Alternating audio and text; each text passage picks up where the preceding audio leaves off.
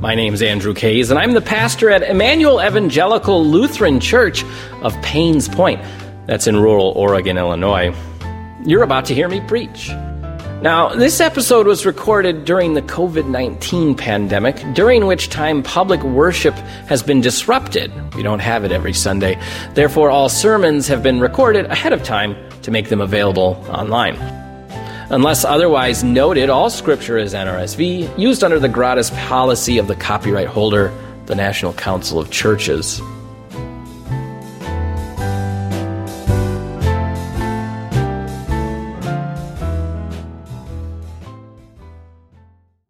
Our reading for this evening, the second midweek service in Lent, comes from Ephesians, the sixth chapter.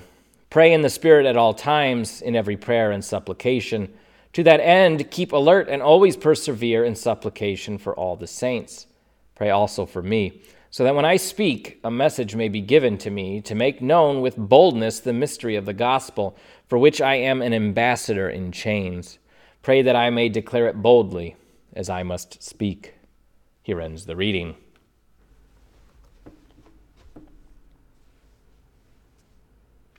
Grace and peace to you, sisters and brothers in Christ. On Sunday morning, we read from 1 Peter, and I teased that we would be considering some aspects of that reading again tonight. And we won't reread the text, but let me just highlight those two aspects as to remind you. First, we had the idea that what was once the job of a handful of priests now falls to all of us who trust in Christ. We are to offer up prayers and sacrifices.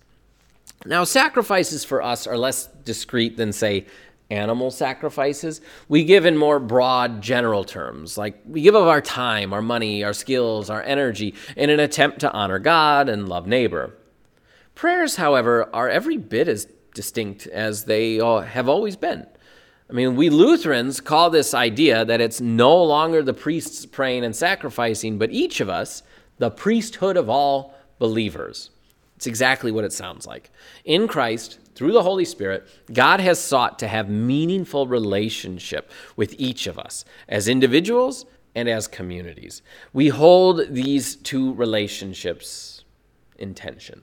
A relationship with God is crucial for you as an individual, but to really do it right, we relate to God as a community. And there's different reasons for that, among which is it keeps us in check. It keeps us from believing that God just so happens to agree with every thought we have. We need others to remind us that's not the case. Recognizing that relationship then calls into question why do priests relate to God in certain ways which no one else does? The list had gotten long. There was this intuitive sense that only the priest was pure and holy enough to be heard by God, and yet God had declared each of us entirely righteous. You and I have the same claim on God. In the confession and forgiveness, it has been made plain that we are equals in each regard.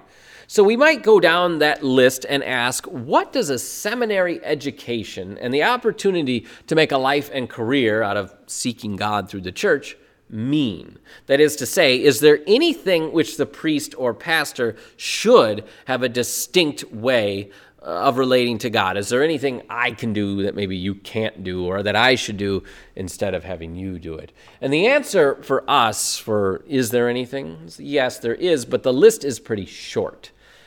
Pastors preside over worship and the sacraments, baptism and communion, and we get a larger share of the work of teaching and leading. Now, that's an important list. I'm not diminishing myself or other clergy. It's just that the list, again, isn't very long. The second aspect of 1 Peter, which I said we'd look at again, is that the text ended with the comment that we receive mercy.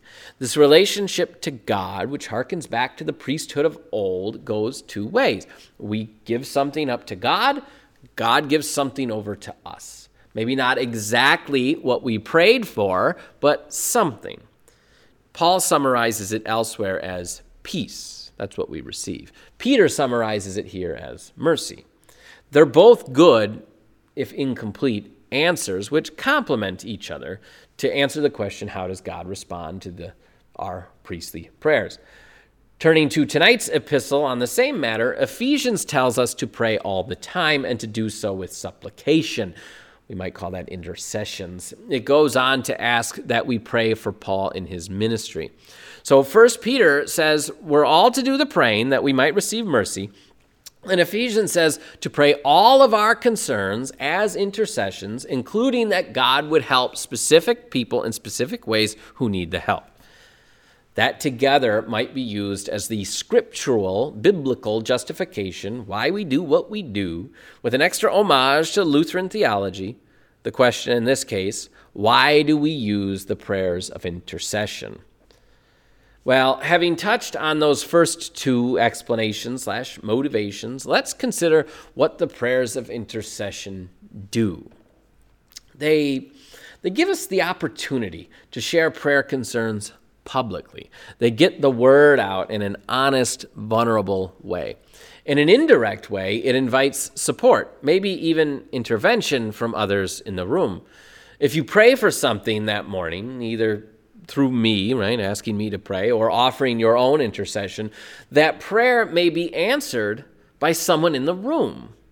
In a more general sense, prayers for the things we should be concerned for, that the church is concerned for, that God has called us to be concerned for, lifting up those prayers focuses our lives appropriately. It reinforces those same concerns. For example, when we pray for peace, you become conscious of your call to be a peacemaker. When we pray the hungry be fed, you are conscious of your call to feed the hungry. Taking that idea back to the individual, when we pray for those on our prayer list, you are reminded each week that there is a concern there. Maybe this week it motivates you to reach out to send a card. Maybe next week it reminds you of an old friend facing a similar situation, and you become an answer to one of their prayers instead. I hope it is clear at this point that for Christians, prayer should never be about treating God like some heavenly vending machine. We don't put the prayer in hoping to get the request back. Even in lines that allude to something like that, say in the Sermon on the Mount, Jesus talks about getting good gifts from our God our Father. All the steps leading up to the prayer are about drawing closer to God in a genuine way. The gift, by implication, is a meaningful, enriching relationship with God. And then again in Philippians, the gift that we all receive is peace, peace that surpasses understanding. We will be empowered to live with whatever hardships we give over to God. In 1 Peter, we are told to expect mercy. No matter how hard you expect things to go, with God's help, they won't be that bad. You'll find mercy. Prayers of intercession are an opportunity to do all this and more together, and to receive all this and more together. They are a weekly reminder that the God of all that ever has been, is, or will be is present with each of us in our concerns and is walking there with you during particular hardships. This conforms us as individuals and as a community around a relationship with God that can cope with the hardships of the world and proclaim good news despite them. That's why we do what we do. Amen.